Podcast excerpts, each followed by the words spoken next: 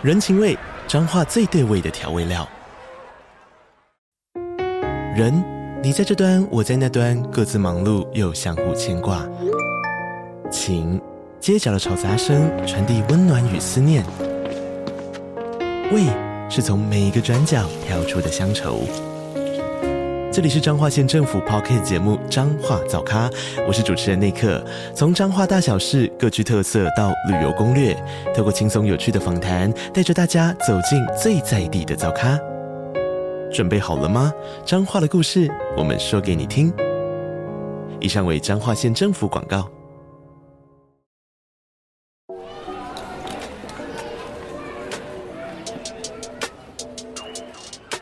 迎收听通勤十分钟 On the way to work。每个礼拜的一二四五，跟着我们一起掌握最新的国际商业新闻，了解各个产业衍生出来的商业趋势。我们相信，每天只要花一些时间，一起进步一点点，长期下来就能看见巨大的成长。我是 Esther，哟，我是 Tony，让我们一起在通勤的路上前往世界。大家早安，今天是十月七号星期五，欢迎回来通勤十分钟。大家早安。那昨天呢，十月六号晚上哦，正式的每日一股利啊，二零二三年的 Day Stock 每日一股利呢的超早鸟优惠，第一个礼拜剩下，第一个礼拜呢正式的结束了，也非常感谢所有通勤族的支持啊！我们的每日一股利集资呢，已经正式的突破五百本啊！那真的非常非常开心，也非常谢谢大家的支持。那如果有兴趣，但是没有跟上超早鸟的话呢，我们现在也进入了这个早鸟的集资阶段，所以呢，现在也一样可以到挖贝的平台上面去选购。所以如果错过超早鸟的话，现在这次不要再错过这个早鸟的优惠喽。嗯，因为这一次这个早鸟的优惠呢，也是一样有限时的。那应该呃相信，可能有的通勤族呢没有听到啊，或是呃可能有有在忙啊，所以没有呃跟到这一次的超早鸟优惠啊。那我们一样呢，感谢大家呢，我们现在呢是有一个早鸟的优惠啊。那还有呢，在这里统一的再去公告一下，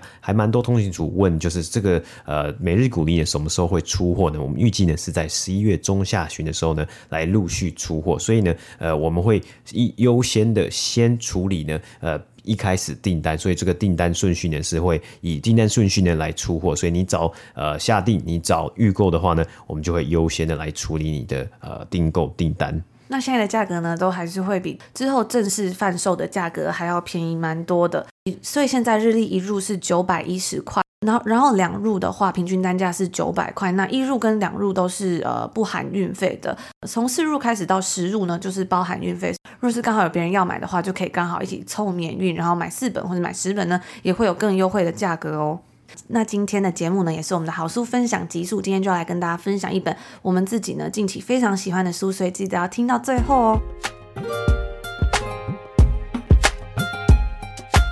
昨天在北美时间的周三的时候呢，全球经济有一个很大的新闻，我们昨天有稍微透露一下，就是 OPEC Plus，也就是呢以沙乌地阿拉伯为首的石油输出国组织，再加上以俄罗斯为首的其他非原先石油输出国的组织的国家，他们会一同聚集来商讨石油产量以及输出等等议题的一个团体。那在昨天呢，这个 OPEC Plus 开完会之后呢，他们共同宣布说，要从今年的十一月份开始，每日减少两百万吨的原油的产量，那这个举动呢，有可能会将过去几个月已经好不容易下跌的油价又再度推高。我们先前呢也有提到过，这个 OPEC Plus 在过去几个礼拜有提出来的论点，其中是因为啊，在观察全球经济的时候，其实生怕未来经济成长不再快速，再加上中国呢，如果因为疫情又继续封城的话，对于石油的需求可能会持续减少。那我们今年至今啊，也已经看到说，油价从俄罗斯还有乌克兰战争开。开始之后是快速的飙涨，最高呢一桶可以突破一百二十块美金，也是在过去两年疫情以来啊从来没有看过的数字。那对于消费者来说呢，其实也蛮痛苦的。为什么呢？因为代表说你去加油的时候都要付上超过一倍的油钱嘛。不过呢，在过去的两个月中，已经开始慢慢看到油价从高点往下掉。布兰特原油呢下降到战争之前的水平，大约在一桶八十多块美金左右。那昨天这个消息一公布之后呢，布兰特特原油就再度又上涨将近两个百分比，来到一桶九十三块美金。而今天呢，又再继续上升了一个百分比，来到九十四块美金。在市场上面的价格啊，可以用一个最简单的供需法则去理解，比如说就是今天供给多，需求少，价格就会下降嘛。但是相反的呢，若供给下降了，价格会怎么样呢？就像是可以买的东西变少了，价格自然就会往上嘛。因为物以稀为贵，所以呢，当 OPEC Plus 决定要降低原油的产量、降低供给的时候呢，就是希望能够推高油价。那为什么他要推高油价呢？当然就是因为这样可以赚钱嘛。而这个组织呢，以中东国家再加上俄罗斯为首的国家，是可以占全世界原油生产过半的一个非常庞大的组织。因此呢，对于全球油价也有非常大的影响力。那在疫情之前呢，OPEC 的中东国家就开始跟以俄罗斯为首的一些生产石油国家密切合作。而一直以来呢，这个合作啊，对于美国而言是都是蛮头痛的。那这次的新闻呢，也是自从疫情二零二零年以来最大的一个石油产量降低的公告。在疫情以前呢，OPEC Plus 它曾经有一连串的降低产量，就是希望能够稳定价格，甚至是让能源价格往上。然后在疫情来袭时呢，该组织也曾经有破纪录的一天减少一千万桶原油产量。毕竟呢，当时的需求是大受打击的嘛，所以他们必须要控制这个油价，所以他们就选择了赶快来减少产量。但是呢，现在这的决定啊，也让拜登政府显得有点尴尬。因此呢，美国白宫就表示说，对于 OPEC Plus 他们提出要减少产量的决定是感到非常的失望。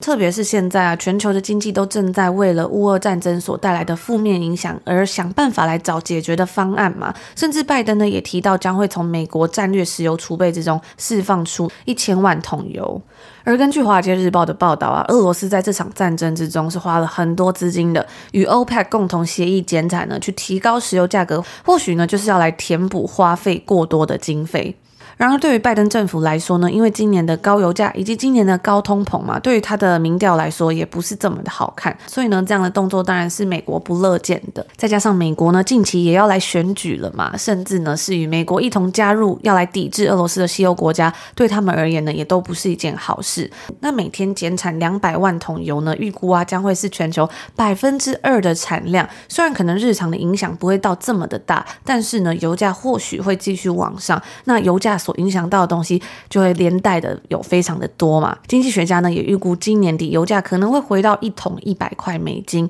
那以上就是今天来跟大家一开始先分享这个，算是这两天一个非常大的头条新闻。那今天接下来的节目啊，就是我们每个月的好书分享时间呢、啊。这一次要分享的好书呢是《高手学习》，同时啊，这本书也会是我们订阅 VIP 这个月，也就是十月的好书抽奖的奖项。我们在每个月啊都会抽出十本好书给有订阅的通勤族。那如果呢想要了解更多的话，可以点选我们的 Show Note 下面的连结，或者是现在就开启 Apple Podcast 的试听，现在可以免费试听一个月。现在这个免费试听一个月啊的期限呢是到这个月底啊，所以这个月是我们在做活动的最后一个月啊。那因为呢，如果呃超过了这个月，超过十月之后呢，我们就会回到免费试听两个礼拜啊。所以等于说呢，现在你就是呃打开免费试听啊，就现省五百九十块啊。同时，如果呢你不是 iOS 的用户的话呢，也可以开启 Patreon 的订阅，那两边的内容是一样的啊。现在开启订阅就可以收听到我们礼拜二、礼拜三、礼拜四的限定内容。那开始付费之。之后呢，就可以加入我们的会员专属 Slack 群组，参加每个月有十本的好书抽奖。那同时啊，在这边也要特别感谢《高手学习》这本书呢，是一位通勤族在去年的时候寄给我们的。那他还分享了，他说，呃，他看书的时候呢，都会包上书套。因为我平时啊看书是没有包书套的，所以我自己也也觉得蛮新奇的。那使用下来呢，感觉还不赖啊，就是哎，好像不会让书太皱皱的。那在通勤十分钟的节目里面呢，我们一直以来的理念呢，就是持续。去的学习，透过大量的阅读商业新闻以及相关的书籍去学习成长嘛，看到不同的商业思维、不同的逻辑思考呢，并让我们自己呢可以拿来去运用，可以用在用不同的逻辑啊，套用在人生的每一个方面呢。呃，不管是投资，不管是在职场上面，不管是与人相处，或是呢你自我要精进，那大家也可以思考看看啊，在离开校园之后，出了社会。有没有多久啊？没有真正的学习啊？那学习呢？对你来说，这个这两个字的意思是什么？是呃，以前在学校的时候考高中或者考大学的时候的这种学习吗？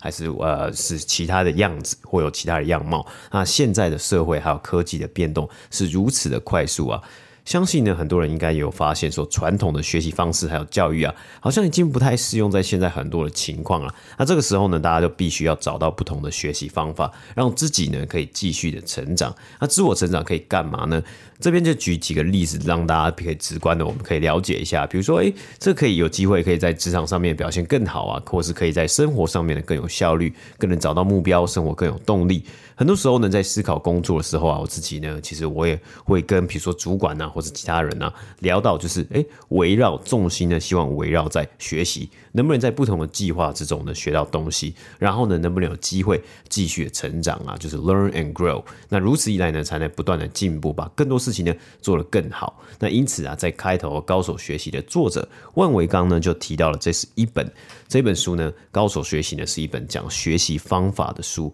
工欲善其事，必先利其器。了解有什么样的方法可以协助我们学习，才能事半功倍啊？那他的作者万维刚呢，好像是中国得到 App 上面精英日课的主讲人，那上场说书啊，将复杂的思维转化成好理解、有趣的内容和观点呢。那我在读这本书之前呢，其实我没有这么 follow 他的内容啊。不过我看完之后，我觉得诶，他有很多的想法，或是他提出来的一些观点呢，跟我们自己的节目上面呃非常的类，非常的类似啊。那当然我自己呢，也还有很多可以学习以及进步的空间呢。但是能够看到这样子的呃想法，还有这样子的内容是非常开心的。另外呢，我们要讲到这本书，我觉得蛮有趣的。另外一个点呢，就是这本书的英文书名啊，它的英文书名呢叫做《New Science of Learning for Generalists》。我觉得这就更加的解释了“高手学习”这四个字啊，因为诶，可能光看到“高手学习”这四个字，我们可能没有办法一下子呢就就是去联想到它里面到底想要讲什么。但是呢，呃，可能。可能有的人呢看到就会有有一些问题嘛，到底高手是谁，还是谁能够当高手？那这边呢，它的英文名字啊就还蛮呃解释的还蛮清楚的。这边英文呢它叫做呃 generalist，那中文呢就是通才嘛，那就是未来我觉得可能现在呢是非常需要的一种人才了。更直白的理解呢，可以当做斜杠。那不过这里呢也不是说什么啊你乱斜杠啊什么都做就叫做斜杠嘛，而是呢因为现在很多的东西很多的事物呢是需要不不单只是对于同一个或单一个领域的理解，而例如 product manager 呢，你需要有不同的能力以及不对于不同领域的知识，而去做出不同的沟通啊，与内部不同的团队要如何沟通，呃，要如何合作？那与公司外部的客户或是供应商呢，又要如何沟通？拥有单一的专业很好呢，也是社会上的必须嘛。但是呢，我们也看到了有蛮多越来越多的趋势是往通才前进。成为通才呢，需要也需要大量的学习嘛，因为英文呢，它叫做 New Science of Learning，就是这个通才前面的这几个英文字叫做 New Science of Learning，学习的新方法或是学习的新科学，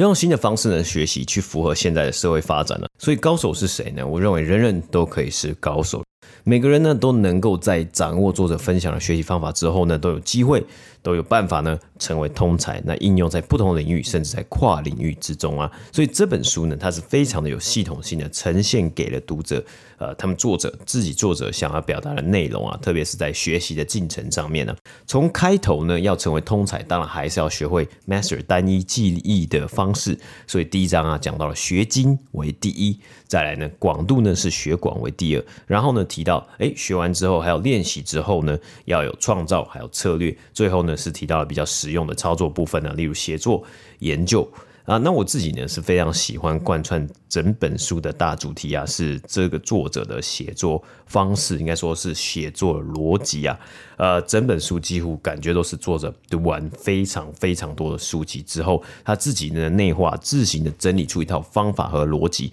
例如啊，他大量啊引用了包括呃很多知名的作者的书。像是 Malcolm Gladwell 的书籍啊，还有概念，还有 Mindset 心态致胜、Grit 恒毅力、反脆弱这些等等不同的书籍啊，然后呢，他再做出延伸，做自己的诠释。所以啊，他当中引用的这些内容啊，因为书籍是严谨的啊，它里面的举例和举证呢，都是有真正的去做实验。真正去做科学实验，而不是呢，呃，很多时候呢，透过自己的经验呢来去诉说一个道理啊，而是透过了哎举证的方式呢，非常严谨的来去哎讲述他自己想要讲的，或是来去同整他所表达想要表达的论点以及观点啊，那这样子呢会更有说服力，也更能让读者了解啊，因为是他自己的见解和观点呢，所以呢，其实也不用说每个观点都一定要认同作者的话，他在里面呢，其实也不是说要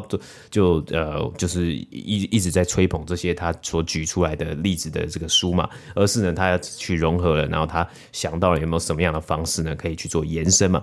所以呢，对于读者来说呢，也是能不能自己思考之后呢，然后看完之后思考之后，产生出自己的想法，再来呢，最后呢是找到诶自己合适的方法，还有自己合适的呃自己比较认同的。idea，然后去加强自己的能力啊，像我一开始啊就不太习惯作者的叙事方式啊方法，可能是因为呢看英文的文章看久了，所以就觉得诶看这本书好像一开始感觉怪怪的，然后呢有一些解释可能我也不是特别的认同，或是呢也不是特别的有感，我觉得也没有关系啊，重点是呢到最后有没有一些 take away，但是我觉得最后呢我是有很多诶还蛮多的 take away 的，那有几个今天就在这里呢跟大家分享一下，其中一个呢当然他在里面也讲到他应该，我觉得他在他的 app 里面呢应该很大呃很。大多数时候呢，都有提到，就是要大量的阅读书籍啊，因为呢，阅书籍啊，书是真的是非常好的导师啊。你想要看什么的内容，就可以找到非常非常多相关的书籍，并且从中呢去吸取经验和学习。我自己呢认为呢，还有一个东西也非常的类似啊，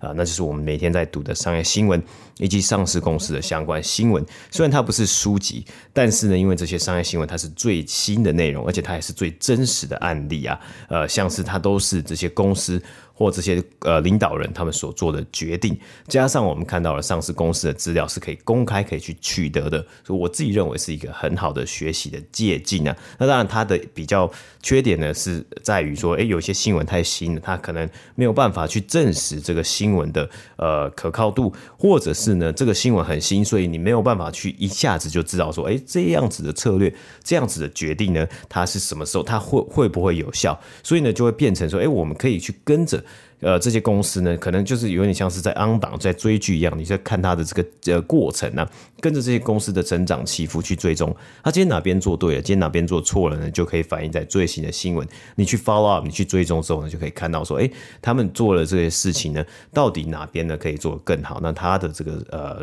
做事的逻辑啊，还有他的思考的逻辑呢，也可以从中呢去呃去了解到，去学习到。还有啊，作者呢也提到了要有人家其他人拿不走的能力嘛，无可取代的条件呢。其中他在啊其中一篇呢，他讲到了三个条件。第一个条件呢是天赋啊，那这这个当然就很难去改变，因为人生下来就是，哎，有的人他可能很擅长做某件事情，有的人看很擅长你，哎，每个人擅长的地方不一样。但是后面两个就有差了。第一个是刻意练习，也就是专注练习的方法。作者在一开始呢，就是在这个呃这本书的一开头就有提到了 Malcolm Gladwell 非常著名的一万个小时的呃定定定律嘛。那他认为呢，不是时间的多寡了，就是不是说哦，你今天呢，如果今天一个人说今天所有人好了，他都做一件事情，同样做一件事情一万个小时，他就一定变成最强的嘛？因为他背后可能还有其他的呃差距啊，包括了哎。呃，练习，还有呢，你要怎么练习？还有呢，你的心智，今天呢，是不是你自己呢，对这个东西非常的热忱，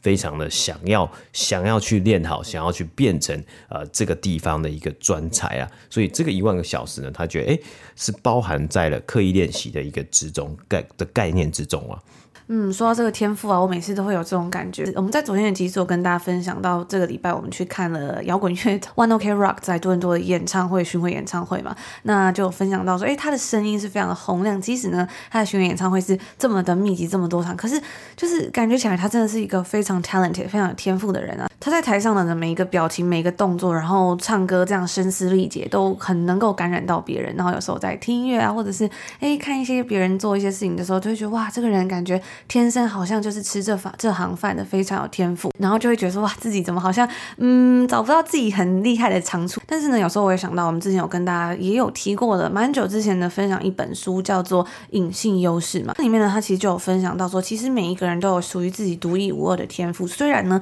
在某些情况之下，他可能看起来是一个劣势。就好比说，呃，这本书的作者 Laura Huang 他就说到啊，因为嗯，身为亚洲人的这个传统呢，可能他在个性上，呃，他看到他做研究发现，很多人的个性上可能是比较不善言辞或比较内向的。那这个东西呢，有时候在呃北美洲求职的时候，可能就会遇到一些挫折嘛。但是呢，他就里面有提到说，那你刚好可以因为这个东西啊来加强。比如说呢，当大家对你的印象是，嗯，你可能比较内向，你可能不善言辞，但是呢，当你在面试的时候，你可以多做准备，然后呢，侃侃而谈的时候，面试的人或者是这个公司就会觉得哇，你很不一般呢，你一定在这个方面非常的厉害，也就是有一种推翻印象。所以呢，就回归到这个天赋的部分啊，我觉得虽然可能不是每一个天赋都是这种主流的天赋，但是呢，一定每一个人都有属于自己的隐性优势。嗯，所以呢，它里面呢，我们刚刚讲到这个三个条件啊，第一个天赋啊，第二个呢是刻意练习，第三个呢，他提出一个很有趣的一个概念，叫做文化自觉啊。那这个文化自觉，他举了一个例子啊，我相信大家应该也很蛮会蛮熟悉的。他举的是 Netflix 的 Ted Sarandos 的故事啊。那这边呢，他就回到了 Ted Sarandos 在小时候的时候呢，他就去过呃，算是那种呃 Blockbuster 百事达这种 DVD 啊，或是录影带出租店里面打工。然后呢，那时候呢，诶，他在里面打工啊，他就很了解，他就是很喜欢嘛，很喜欢看电影啊，很了解啊。结果呢，后来就是每次啊，看到他，只要他有上班的时候啊，就可以看到这个电影呃出呃录影带出租店呢，就大排长龙啊。因为每个人呢，他们都知道，他们只要如果跟 Ted Sarandos 呢去。讲去聊天说，哎，他想要看他喜欢什么什么类型的，那他就会推荐很棒的电影、很棒的作品给他们呢、那这个呢，这就有点像是 Ted Sarandos 呢，在那那个时候啊，没有网络的时候，没有搜寻引擎的时候，没有推荐引擎的时候呢，他就是一个人工的推荐引擎，因为他很了解电影，他很了解导演。更重要的是呢，他非常的了解他的观众。那最后呢，他加入 Netflix 嘛，后来成为了 Netflix 的内容长啊，开发了非常非常多的，嗯，可能是让全球的受众啊，全球的观众呢非常喜欢的呃影集啊，还有影视作品嘛。那现在呢，到现在他是 Netflix 的共同 CEO 啊。而透过大量的这个里呢，这个书里面是讲到透过大量的刻意吸收。可以形成快速的想法连接，让你呢把握与别人没有的独特性啊，这些东西呢是别人拿不走的，也是你自己呢最大的一个特色之一啊，就是其中三点呢、啊，要刻意练习，然后呢在练习之后呢，你要刻意的吸收，吸收之后呢，你就可以形成更多的想法连接。那很多的想法连接在这本书里面提到，很多的想法连接呢，你就可以有更多有创意，或是你可以有 create 更多的很棒的 idea。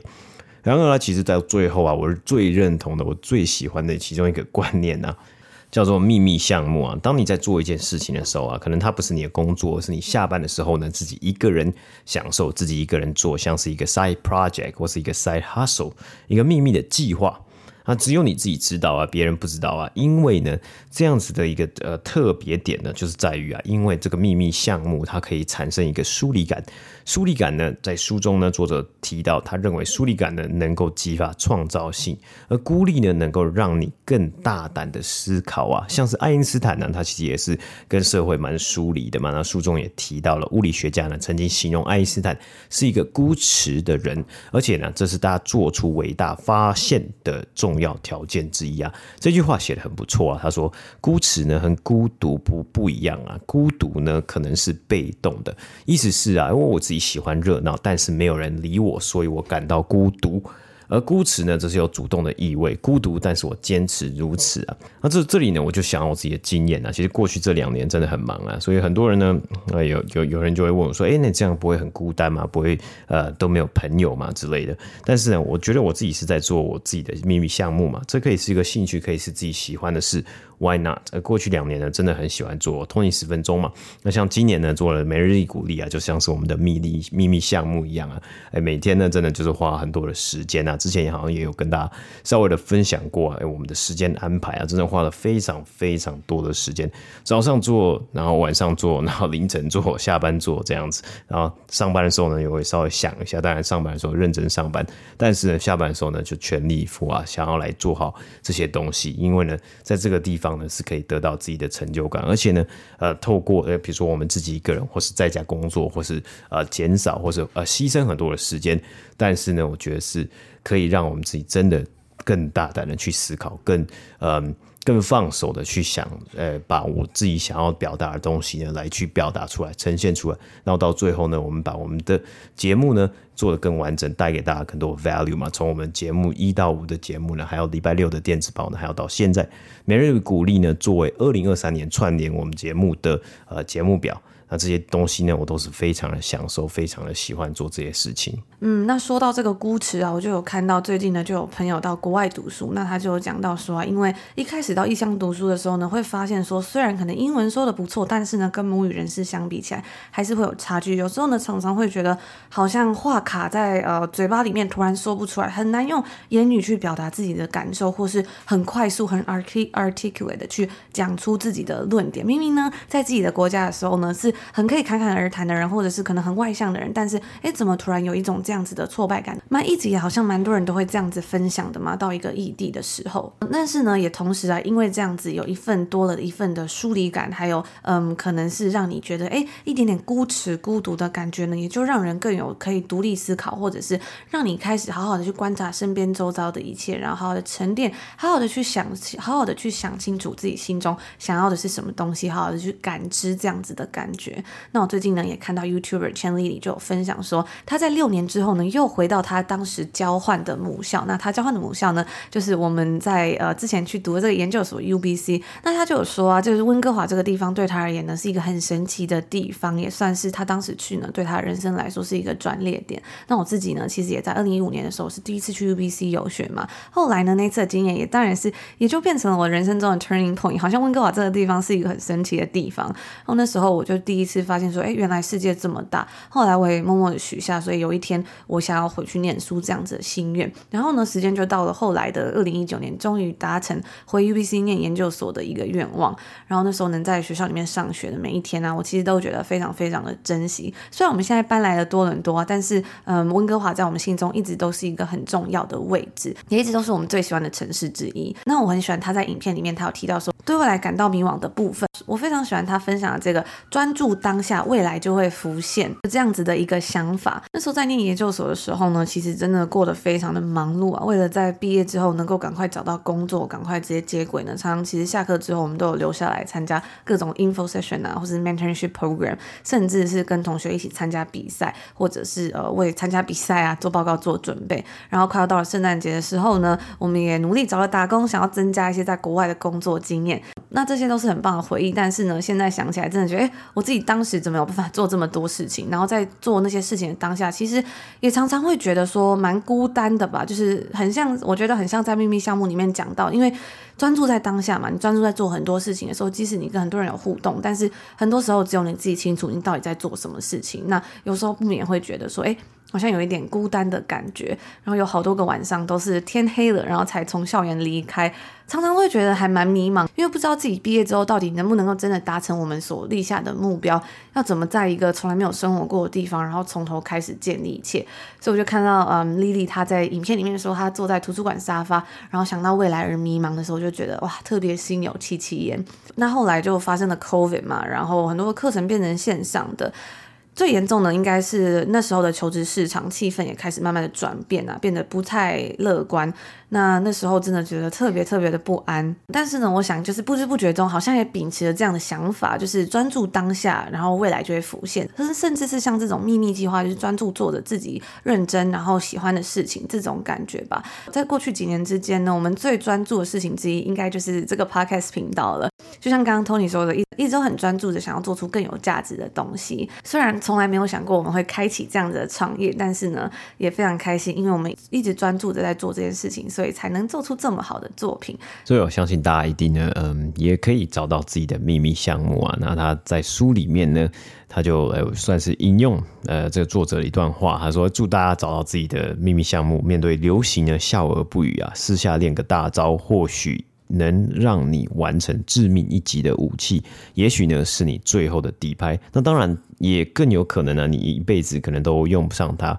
但是啊，有这个项目在啊，你的感觉会很好，你再也不会感到孤独。创造者的知己啊，一般都不在本乡本土啊。你和远方的某些事物连接在一起呢，你比多别人多了一重生活。你有一个难以与人言说的秘密。所以也特别推荐这本书啊。如果你也是觉得嗯，有时候喜欢常常自己一个人待着，觉得自己有时候有一些格格不入的人呢，我觉得在看到这段秘密项目的时候，应该。会有一些不一样，感受到一些不一样的力量。那在这一篇的最后啊，他就作者就说，借着这个意境呢，让我们来欣赏一首诗，就是清朝黄景仁的这个《鬼市除夕偶成》。那稍微跟大家分享一下这首诗，它到底是在讲什么？主要呢，他就是说，这个诗人呢，他在除夕之夜啊，看到千家万户的人在守岁迎春，然后欢笑歌语的气氛，感觉到时间流逝的真的太快了，不知不觉呢，已经到了深夜。那此时呢，这位诗人他思绪连绵，独身忧患。在封建的社会里面，由于贫富悬殊，